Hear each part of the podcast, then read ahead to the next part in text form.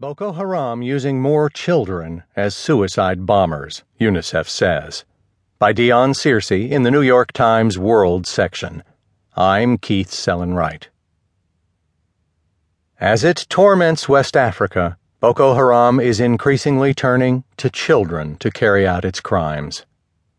One of every five suicide bombers deployed by Boko Haram in the past two years has been a child, usually a girl.